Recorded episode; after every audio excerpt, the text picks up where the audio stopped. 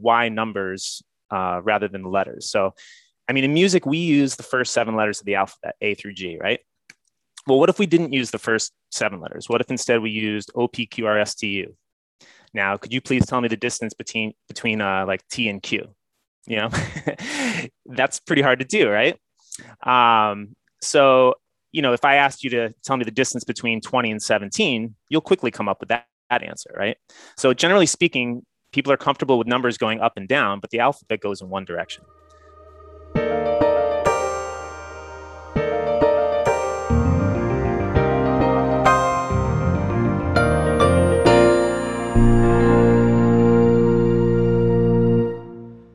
Hi, I'm Ben Capello, and welcome to All Keyed Up. Thanks so much for listening. Today, I spoke with Tony Parlapiano. Tony Parlapiano is a piano instructor and the creator of Popmatics, a concept based music curriculum that approaches learning by listening and reading through writing. He specializes in teaching popular styles of music. Tony holds a BA in jazz studies from Westfield State University and has been running a private studio since 2002. Tony resides in East Longmeadow, Massachusetts, and carries a copy of his birth certificate for anyone who questions the authenticity of his last name. In this episode, we talked about teaching approaches for pop music, both about the topic in general and about Tony's approach specifically in Popmatics. Before we get started, one feature of this podcast is that I try to help other piano teachers promote their resources as long as I look over them in detail myself and can vouch for their quality. If you've created something to help piano teachers and would like me to talk about it, feel free to reach out to me through the contact page at www.bencapello.com. For today, I'd like to discuss 88 musical keys. As I've made clear in several interviews on this podcast, in my studio, games are a core part of my pedagogical approach and are not treated as just a fun add on to incentivize good behavior. For that reason, I'm always looking for resources with great games. And one website that's very helpful to this effect is 88 Musical Keys. I admire this website because the focus is very broad. So, on a lot of teacher resource websites that I've seen, especially those with games, the focus seems to be almost exclusively on pitch identification. But 88 Keys covers everything from rhythms to posture to music terms. And even for the resources focused on pitch, there's plenty of resources for teachers like me who prioritize teaching reading by interval over teaching reading by pitch identification, at least for beginners. I'm particularly impressed by the online teaching resources, which are downloadable and can be shared on Zoom or other online platforms. Although games are a central component of the website, it's a general website with a variety of resources, which includes but isn't limited to a practice journal, a bag of tricks, book of practice strategies, flashcards, and theory handouts. To learn more and explore these resources for yourself, visit www.88musicalkeys.com. Now, on to the interview. Tony, thanks so much for coming on the podcast today. Hey, thanks, thanks, Ben, for inviting me. Today, we're going to talk about teaching pop music, more specifically, talking about teaching the chord comping aspect of pop music, which is something you focused on a lot in your publications like Popmatics. Before we get started on kind of the minutiae of teaching pop music, can you give us a big picture, kind of elevator pitch for what Popmatics is? Sure. So, um, Popmatics, it's uh, a concept-based music curriculum that approaches learning by listening and reading through writing. From the outset, Popmatics provides an excavation zone for students to explore sounds often reserved for more advanced musicians. And then through a streamlined approach that preserves the organic process and celebrates creativity, students expand their imagination while developing a solid oral and verbal vocabulary and freedom of expression. That's, that's kind of the big picture. Fantastic elevator pitch. Uh, so, I want to talk about a few different aspects that come up when teaching pop music. So, I think it's pretty controversial to say that really the main element of teaching pop music involves working with students on chords. And I think the way most teachers do it, and even to be blunt, the way that I had been doing it a little bit, although I'm trying to be a little more flexible now that I've explored your work a little bit, is teaching it in the sense of, okay, here's C major, here's F major, here's A minor, identifying it by letters. But from what I've seen of you, that's not the way that you do it. You do it instead by numbers. Um, and you don't introduce letter names, I believe, until much later. I think it was like step 22 or something in your teaching sequence. So, can you talk about, first of all, how it works to use numbers instead of letters? And second, why you prefer numbers over letters? Um, sure. So, I'll also mention that um, I've I've paid very little attention to what other curriculums are out on the market or, or different methods or what people are really doing here. Mm-hmm. So um, that was kind of new to me to, to realize that it that it there wasn't that it was so uncontroversial. So I, I guess maybe I'll bring a little controversy to, the, to the discussion. Sure. Um, I do want to introduce harmony, but not necessarily by starting with chords. Oh. So um, it's it's um I, I'm actually surprised to hear how many teachers like really just go at that like they want to introduce it right away. Uh, but before we get into that, first you ask like why numbers uh, rather than the letters. Mm-hmm. So, I mean, in music we use the first seven letters of the alphabet, A through G, right? Mm-hmm. Well, what if we didn't use the first seven letters? What if instead we used O P Q R S T U? Now, could you please tell me the distance between between uh, like T and Q? You know, yeah, that's pretty hard it. to do, yeah. right? Um, so you know, if I asked you to tell me the distance between 20 and 17, you'll quickly come up with that, that answer, right? Yeah. So generally speaking, people are comfortable with numbers going up and down, but the alphabet goes in one direction. Oh, that's so interesting. Okay. So, you know, we mix up the alphabet to make words, but we never think about the distance mm-hmm. between each letter, right? So it's easy to forget how like foreign calculating the space between seven letters may have been when it was first introduced to us because we're really good at it now. You know, it's it's what it's what we made it. We're teachers now. so um, and also you know our, our fingers are counting instruments. If you ask a child, say like, hey, what's three plus three? They're gonna they're gonna hold up three fingers on each hand and they're they're gonna add them together. Mm-hmm. And um, so you know that's what we use to play the piano. So that's kind of like reason number one. Um, as far as you know the the the, what I've seen, you know, I certainly don't want to be like lumped in with these like learn piano in three weeks or, or ever be reductive about like the importance of reading music or for heaven's sake like be one of the 27 new innovative methods that's going to show you how to play c g a minor f so you can instantly play like a thousand songs um, i mean what's the rush right? Um, it's like everybody's in, in like such a hurry to like level up and and um and like i'm over here like asking the students to strike a match just to hold the flame. Like be present in the moment pay attention to what you're doing. How much can you get out of this one experience before you move on? It's like my mother used to say it's like if you don't know where you're going you might as well stick around for a while. So i don't rush the process at all. Chords um yeah you can you can teach a kid four chords and how to move them around and you know just get them to feel good about playing a, a song quickly but I, I don't I don't ever um, my goal is to like simplify the presentation without being reductive about the content. And I think that playing chords, it's a pretty advanced concept, and it, it there needs to be building blocks in place before they get to that. So I am introducing harmony. They may stumble upon chord shapes in their playing through discovery, but it's it's not necessarily um, a focus until I mean it, it may be like six to twelve months before you know a, a, kid who's like really like really working at piano and, and practicing a lot. It could be six months before they they really start working with chords and putting them together. Hmm. And that's if they're you know a little older. So um, yeah, that's that's it. yeah, that idea that you're saying about it's easier to figure out the distance between two things when they're presented as numbers versus letters is so interesting. And that's true. And it makes sense because many times, at least when sight reading, say melodies, it's very common for teachers to do that by interval to say like up a second, down a third, as opposed to note identification. So it seems kind of a natural outgrowth to do that with chords and do that with numbers too. Um, but going back to this idea of building blocks that you're mentioning, so you're saying chords come way later.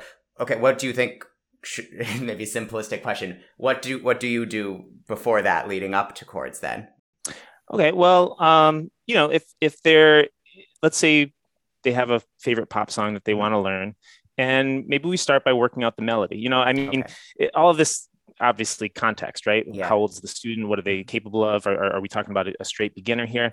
But I like the idea of um, even if they're not learning a, a pop song, make, maybe building like a lead sheet style um, notation for them. Okay. So if we are reading music, maybe we'll notate the melody and for uh, we'll put the, the chord above it whether this is a composition or, or song it doesn't matter so you, you just have a single note melody line and then you have a chord symbol up top and so they get used to reading one staff mm-hmm. at, at, a time and then processing like the harmony that's in place and so maybe they might do just two voices they have the single note melody line and then the left hand they'll just play the root the chord so that's a way to do it and then maybe tier two would be hey we're going to start adding another voice here we're going to maybe do fifths in the left hand which is a really great foundation.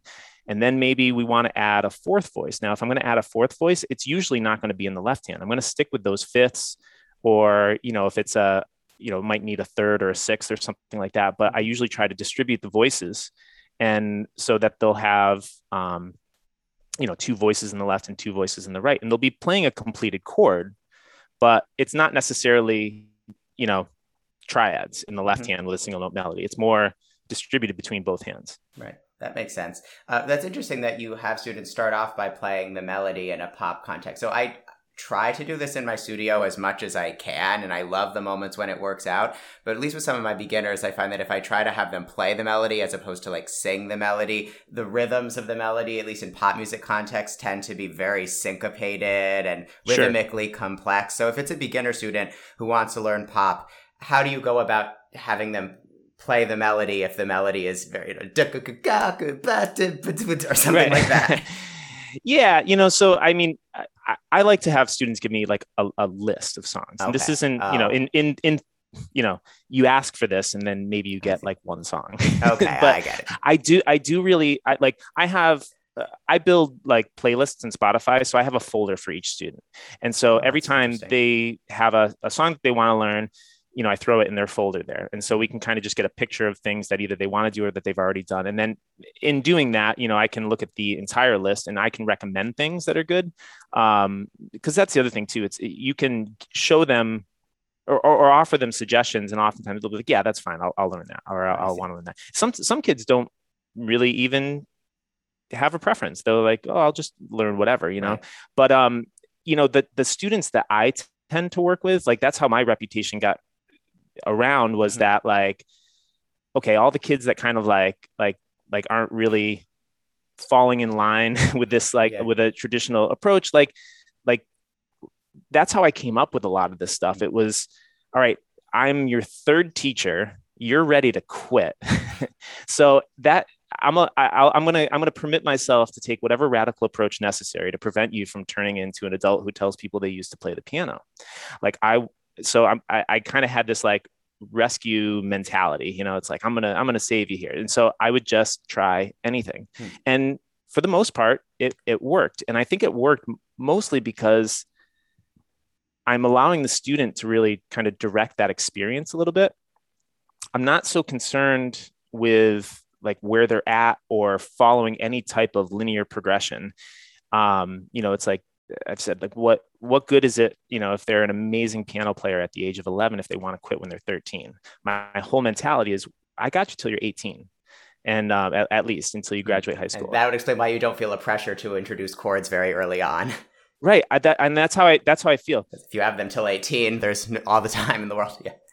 Because here's the thing if they if they stop taking lessons with you at age 12 mm-hmm. right does it really matter what they learned from you in terms of like like how much information they got? Like they're probably not going to keep piano in their life you know? So but if you know if if that experience is great like let's say like let's say they stop because they've lost interest like they're probably they might not come back to it but maybe they didn't maybe they had a great experience and then later in life they they return it's like oh man i had piano lessons from this awesome teacher. It was so much like why did i why did i give that up? And they'll come back to it but the whole thing is, you know, if you get them till they're 18, and I've I've been doing this long enough where now I've I've I've gone through that. I've had students that started at age six to eight and have have gone on. Yeah, I think you're very well known for having very high student retention rate. Yeah, and you know sometimes I I used to wonder why. Mm-hmm. Um, you know, I was like, you know, because it wasn't because they were like, I mean, 60% of my studio practice is way less than I'd like them to.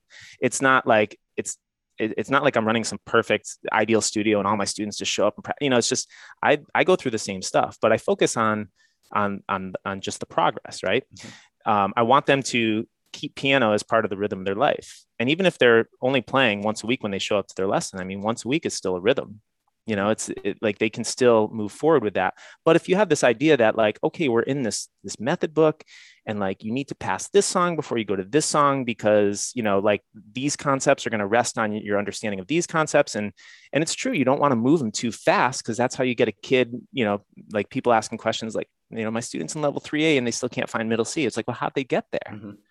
you know um so with what i'm doing which you know i call Popmatics more concept based, mm-hmm. Which means the subject is not the subject matter. Like they can they can pick song they can choose different songs all the time. Like the concepts are still going to present right. themselves in the same in the same. So we can go sideways for a long time, and it's totally fine. And they won't really feel like they're not progressing because they're doing something new.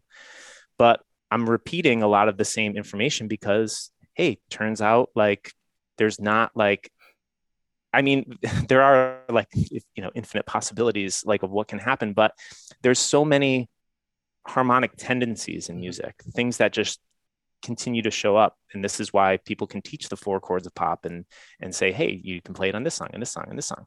Um, but it that that makes it so that we can keep changing the subject matter while they're they're learning the concepts and feel like um and and so it's more based on that experience and if you can get them to keep wanting to come back over and over like to the next lesson i mean that's a huge win mm. it's more about how they show up how you that's why i always say the experience you provide is going to be way more important than the lesson that you deliver because the information i mean they can get I, honestly they can get most of this stuff on youtube for free mm-hmm. like like in terms of like theory and stuff like yeah. that like you like you can go online and learn tons of stuff and i i want them to mm-hmm. i don't want to be responsible for like the one because i i think of things there's nothing that's in popmatics that's like weird or strange it's all tied to like traditional harmony mm-hmm. but the difference is is my background i started as like a pop rock singer songwriter player right i didn't have traditional lessons growing up. And then like now i'm like trying to do it's like i worked with i was in this field of or this genre. And and so i came up with something that's very specific for this genre. Just like the tendencies in jazz right. harmony is going to be different than the tendencies in classical harmony mm-hmm. right? So i'm not trying to explain pop music as it relates to classical theory right. even though there's a lot of crossover and so that's why you could look at a list of my concepts and you'll be like, I don't know what any of yeah. those words mean. But I think this idea you're talking about of you teach in a concept based way, so it almost doesn't matter what the student brings in because you can apply your concepts to basically anything, I think works particularly well in pop music because, as you said, there are so many harmonic tendencies like one, five, six, four. And I'd be interested in how that might work in a classical context where there might be a wider range of tendencies. Um, well, there's a lot. There's a there's a lot that shows up there over and over too, right? Yeah. I mean, it's um, but but I I, I understand what you're saying. Yeah, it's um, that's the thing. It's like a student can decide what they get to play without necessarily determining what they get to learn. Right. Because we right. get to unpack it, mm-hmm. right? So from their perspective, it's kind of like like it, gives them a lot more freedom. It's like, hey, I'll show you the parking lot, but you pick the space. Right. So I want to talk about some other uh, concepts that you introduce um, in Popmatics that can be applied to a lot of uh, pieces depending on what the student likes. So another uh, way that you teach chords that's interesting and goes outside of just identifying them by letter is with diagrams and colors. I've seen arrows. So on this podcast, I'm always talking about uh, multisensory learning, and I think you do a lot in that sense in terms of visuals. Uh, can you talk about how this is done when you're teaching chords and what your teaching goals are in adding this kind of visual stimulus for the students? Um, sure. Yeah. Uh, uh, I mean, so my charts and diagrams, I call them like my pop charts. Mm-hmm. You know, so these are um, they're not really used to teach the material. They're intended more to be this visual representation of an experience that you've already had. It's kind of like we'll play it. I'll tell you what it is later. Ah. You know, ah. it's kind of part three in the order in which I send information, which is mm-hmm. I want to start with the ears, mm-hmm. then I want the mind. I want them to understand it, and then the eyes. Then they get some type of visual representation yeah. after that. Um, however, you know, sometimes I'm working with somebody who's already proficient at using their eyes, but maybe feels limited in their creativity um, or their ability to learn through listening, play by ear, improvise, etc. Right. So um, this would be like maybe a transfer student who's played for years, or it could be, you know, I'm, I'm working with um, a teacher who's interested in just what I'm doing and maybe wants to include a little bit of this with in their program. Well, in that case, since they're already great at using their eyes, I might reverse the order and I'll use the visuals to offer them a different perspective, expand how they think about it. So now they can hear the music in a brand new way. It's a great way to keep it student centered. Yeah. So that, I mean, the theory and the diagrams, they're just a tool. It's, it's there if we need it, but it doesn't supersede the experience. You know, it's um so as far as you know what these things mean again they're, they're all um, you know i sent you my my little like composition book that i've yeah. been working on and, and as you flip through that i mean there's there's like 13 diagrams there that i use and it's kind of a, a picture of how my mind works but there's not really an explanation of like like how to get there right mm-hmm. there's lots of experiences that lead to that those charts and diagrams being meaningful. You know as far as the arrows and things like that um, a lot of that is um, like what you're seeing there is there's only there's only like so many movement like let, us say we're talking about like like like diatonic chords you know like in within one key. So if you have um, two numbers that are adjacent numbers so three to four one to two five to six um, if you're moving and we're talking just triads here there's going to be no common tones between those everything's going to either move up one or move down one but any distance greater than one, there will always be at least one common tone. And the other notes will either raise or they will drop. There's never, they're never going to go in like opposite directions. Again, diatonic triads. um, so it's this idea of these arrows where it's like hold and raise. It's, it, it helps a student realize that when I go from a C to an F chord, I know the motion is going to be hold and raise. They still need to figure out which note is the common tone and then they know once they can identify the common tone they know the other notes raise. So that you know that's it's it, it, probably gets a little like difficult to to understand this through through just talking about it without um you know either hearing and, and things like that. So um but that's that's really like the diagrams are important because they let people know that like i have a thing you know that's like there there is something here to learn.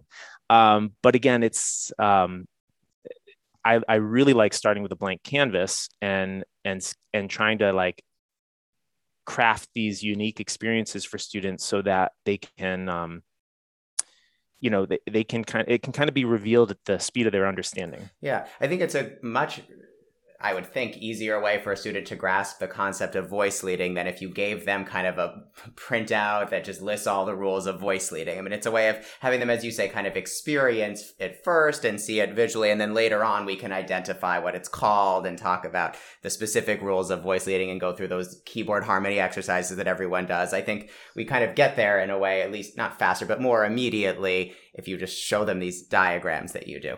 Um, I want to stay on this idea of kind of keeping it student centered and interest led, which is something you've brought up many times in this interview, and I think is one of the reasons why you have such success with student retention. So, what I find sometimes hard when I try to teach pop music in my studio is the student will come with a request of a song they want to learn, and we'll look up the chords online, and the chords will obviously be wrong, or like they'll they'll be at least questionable, and so then we kind of try to figure it out by ear. And I'm always thinking about how to figure it out by ear in a way that engages the student and is not like back in my early, early teaching days when I first started, where I would essentially just figure it out by ear while the student kind of just sat around. So I'm always trying to think of how to bring the student into that process. So can you talk about how this interest led learning and being student centered works if you're trying to figure out chords by ear as opposed to from a lead sheet online? Yeah, and and and I want to say like I know I know a lot of this information is probably like, you know, okay, that's fine for Tony. Like, like that's like what he does. Like, how do I do this?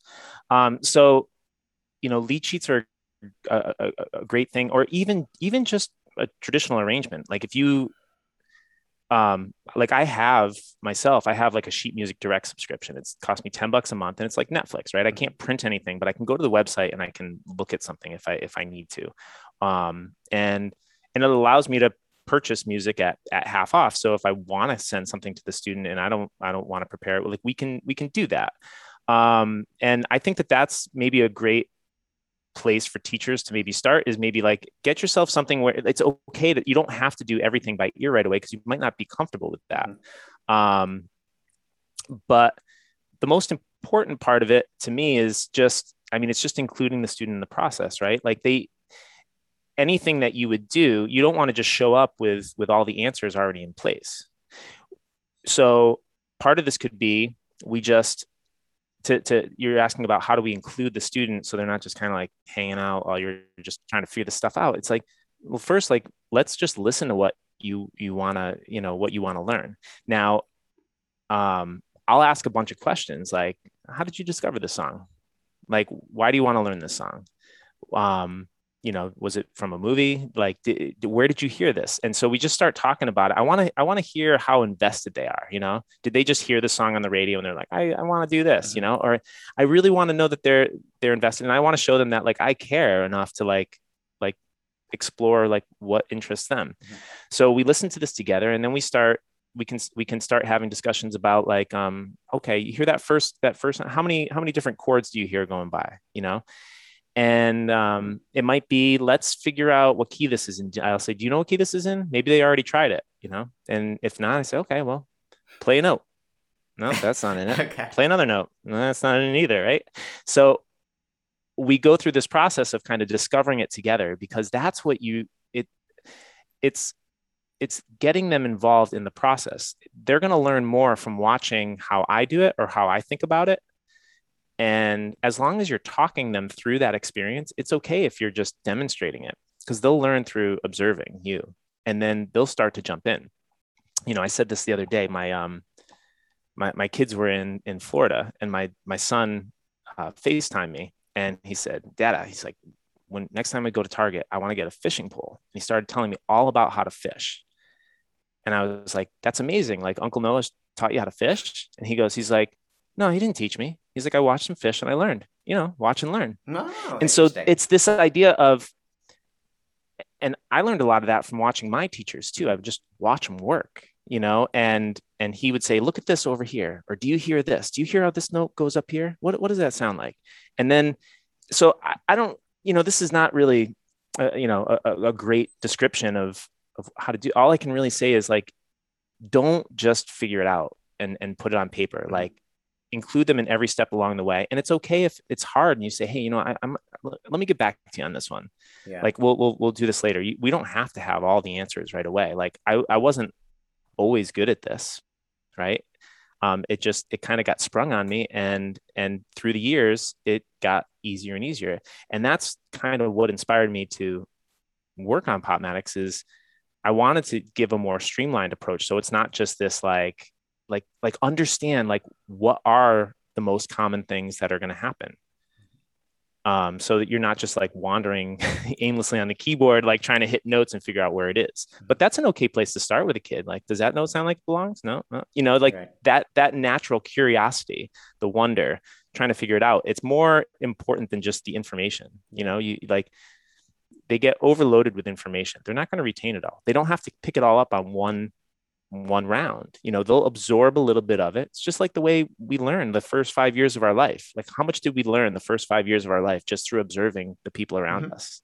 We didn't need any teachers to figure out all this stuff, you know? Yeah. And I think that goes to a larger point that even is beyond pop music, which is when we as teachers arrange songs that our student requests, whether we figure out the chords or whether we write out sheet music arrangement. I know when I first started teaching, I would do all of that at home. And so every night when I was done teaching, I would have this big list of all the songs that my students requested that day. And I would just be up forever on Sibelius writing it all. And in my head, I was I thought that was the right way to do it because I didn't want to make them just sit there. But what I realized is w- when you do all the arranging and stuff yourself, you're depriving the student of the ability to, as you say, learn as you watch. And like what your son had with the fishing pole. I think when you arrange it with them in the room and try to guide them, you're setting them up so that eventually one day they can do that themselves. If uh, so if they yeah. see you arrange in front of them and see what sort of steps you take, then one day as you guide them along, then they could hear a song on the radio or think of a song they like and be in a much better position to do it themselves than if uh,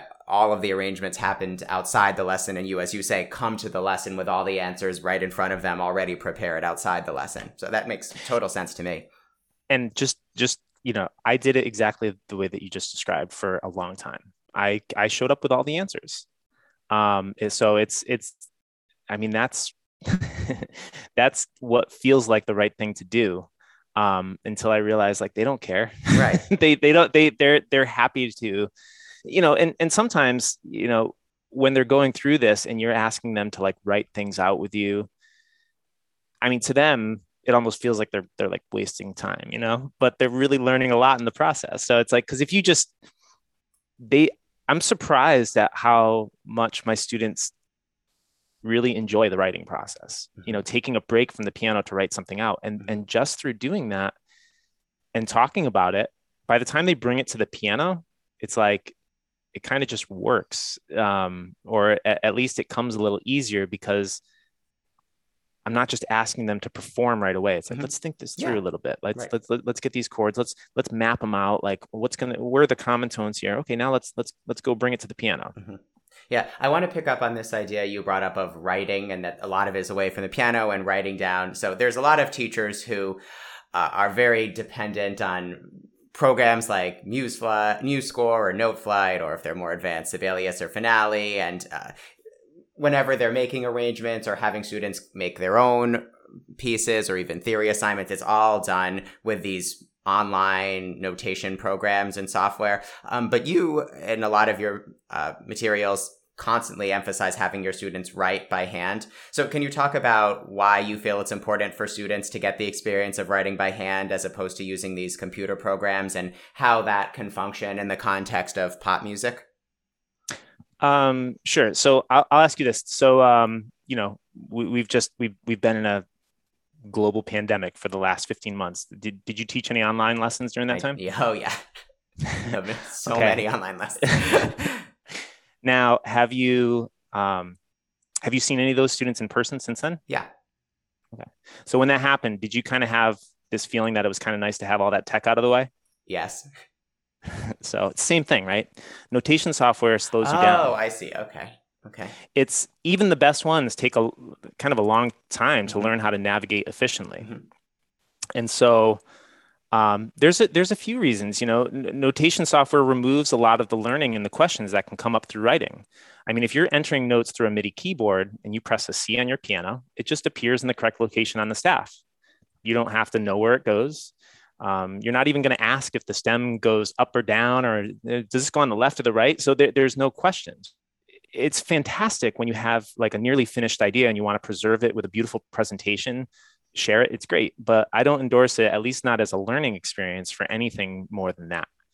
Um, it also like when you're writing on paper with, you know, you got a pencil and paper. I mean, you're kind of, you're kind of at like this safe distance from from distractions mm-hmm. you know? Um, you don't kind of feel like you have to kind of combine your editing process at the same time while you're trying to create. So you know it's always in two parts. We want to create and, and come back and adjust later. And it's it's really nice to have this this tangible thing that you can look at and, and see the eraser marks and see the crossouts you know with Sibelius, there you don't see any of that. There's no way to really know how you came up with that idea or how you like fought to get this thing this thing worked out. You know, um, so I like that, and I, I just I don't know. I, it's it's a craft. It's a it's it's kind of a, a lost thing. I mean, I, I wrote something in cursive the other day, and the student, what is that? Why is it all curly? Like they didn't even know what cursive writing was, and I was just writing the title in cursive. And um, I just think having some type of like journal or composition notebook or manuscript book and just filling it up and letting it be imperfect and not being overly precious about how everything looks. I just think that's it's just like a beautiful piece of art and and you can kind of watch the growth you know? I i love composition notebooks and i, I you know i i like you know here it's like everything's on a hard drive right like I've got I, I I wouldn't even know what this would look like now after like whatever 17 years of like I, I do something probably in Sibelius every day. If I printed out all that, I can't imagine how much music I'd have hanging out here. Mm-hmm. But I have really no visual representation of like my work without doing that. Mm-hmm. I think actually, in a way, using writing by hand is a similar philosophy to what you were saying earlier about why do we need to get to chords right away? Why can't we indulge a little bit beforehand? And that I think in all of these cases, like jumping to chords, using notation programs, the goal is to make the learning process very quick and to jump to something. But I think yeah. when you write it by hand, you can really indulge in the process. And writing each note is really a commitment as opposed to just a pressing of a button. So I think goes to your point earlier of why do we need to rush through everything? Why not slow down the process, which is definitely what writing by hand does. Any opportunity to slow it down it's it's crazy, but it's like it's like the exact opposite of what other people are are are are, are trying to do. Um, you know, I, I'm I'm really I take a very different approach with everything and even like popmatics it's not it's not this linear thing that just goes on and on and on forever it's circular yeah as you said there's room for going sideways at times there's yeah. room for going sideways but everything's circular mm-hmm. so like every like the, the concepts that they learn in day one like i still think about the piano in this way hmm. so i like you know i consider them all like professional grade concepts mm-hmm. you know which is saying a lot but the but this idea that like okay, I'm going to introduce this. You don't need to get the whole thing right now. We're just going to introduce this thing. And then later we're going to come back and we're going to circle back around to it. But now the context may have changed. Your relationship to this information might have changed because you've learned these other things. So now you can like, you know, know, peel back another layer of the onion here. And it's like you just it's just it's it's literally like peeling back a layer of the onion. It's just there's more onion. There's more there's more here that I, I didn't I'm, I'm still discovering things about these early concepts, things that I can do, ways that I can blend them. Mm um, and so that's that's kind of what I love about it. Absolutely. Before we go, do you have any other advice for our listeners regarding using pop music in their studios? So, um, you know, as far as advice for for teachers on how to, I just want to talk maybe a little bit about why letting student, you know, this interest led thing. A lot of people think that that's what they're doing, and, and they probably are, um, but it's often still very like teacher driven. So I really I think it's important to, at times, let the learning experience be student directed. And the importance that I feel like when it comes to pop music, and again, this is if that's what the child wants to learn. Because I know some people will say, like, okay, just get through, you know, in four years, like I'll teach you all this stuff and you can go do your pop music, whatever you want to learn, you know. Mm-hmm. But the advantage of doing it early on, I mean, we often remember music based on the feeling it brings. Mm-hmm and sometimes the emotional connections to that to that music is so strong that specific songs will remind us of these like special moments from childhood family vacations special occasions and even favorite moments between couples right? I mean the, the wedding the first dance right? Yeah. like people remember songs based on all this stuff. And just as these songs can preserve our memories, they can also protect the learning experience for students because it's something that they chose. And so, whatever you teach them through that song, it's going to have more meaning to them because it's directly tied to something that they're really connected mm-hmm. to. So, um, you know, if if I, if that's kind of all I would say about you know why I would encourage people to give it a try mm-hmm. if they're having students you know kind of begging for this like just try it with them because that's all they care about. Right. They they're not looking for you to be perfect. Exactly. They just right. they just want they just want to try it with you. So it's give yourself permission to try and just tell the student it's okay to tell them like, hey, I'm kind of new at this, you know, mm-hmm. but we'll we'll do it together. That's all they care about. Great. Okay. And to wrap up, can you tell us a little bit about what you're up to now and how everyone listening can learn more about you? Um, sure. So I just finished up um, you know that I've been working on these materials for about four years. And you know i don't have any type of like active marketing campaign where i'm trying to like get people to buy into this or anything. But uh, i did just finish um, kind of like my third revision of of a, of a of a book that contains all these charts. It's kind of presented in the form of a, a composition book. And so i just ordered um, you know probably more copies than i should have of this in in hopes that I'm going to be able to um, start sharing this with more people. And and I am working with studios and teachers who are interested in bringing this in. I guess you know if um, if if there's something interesting here, um, just send me an email, um, parlapianostudio at gmail.com. Okay. And I'm going to start doing some, my, my, plan is to start doing, seeing if there's interest for some workshops for people yeah. who might want to learn a little bit more about this. Yeah. Um, so that's that's my general plan. Um, I work one to one with people. Um, I mention stuff in the groups from time to time, but I mean, I'm it's you know you can just send me a message, and I do. Um, you know, I, I also do uh, like I have like a free meet and greet session. So if anybody ever wants to like, you know, if there's something here that they think I can help with, like I'm happy to talk with them about it and try to try to figure out a way to work together. And the way to do that you'd recommend is to send you an email directly. Yeah, I mean, if you go, if, if you if you went to my website, it's it's like it's very basic. It's just you can you can book an appointment right from there. Um, you know, visit my availability through uh, I use Fons as the the billing and scheduling platform I use, and they can just schedule a free meet and greet session, and we can talk and see if there's something I can do to help. Um, or if there's just you know general stuff they want to talk they can send me an email. It's totally fine. Well, that's very generous of you to offer that.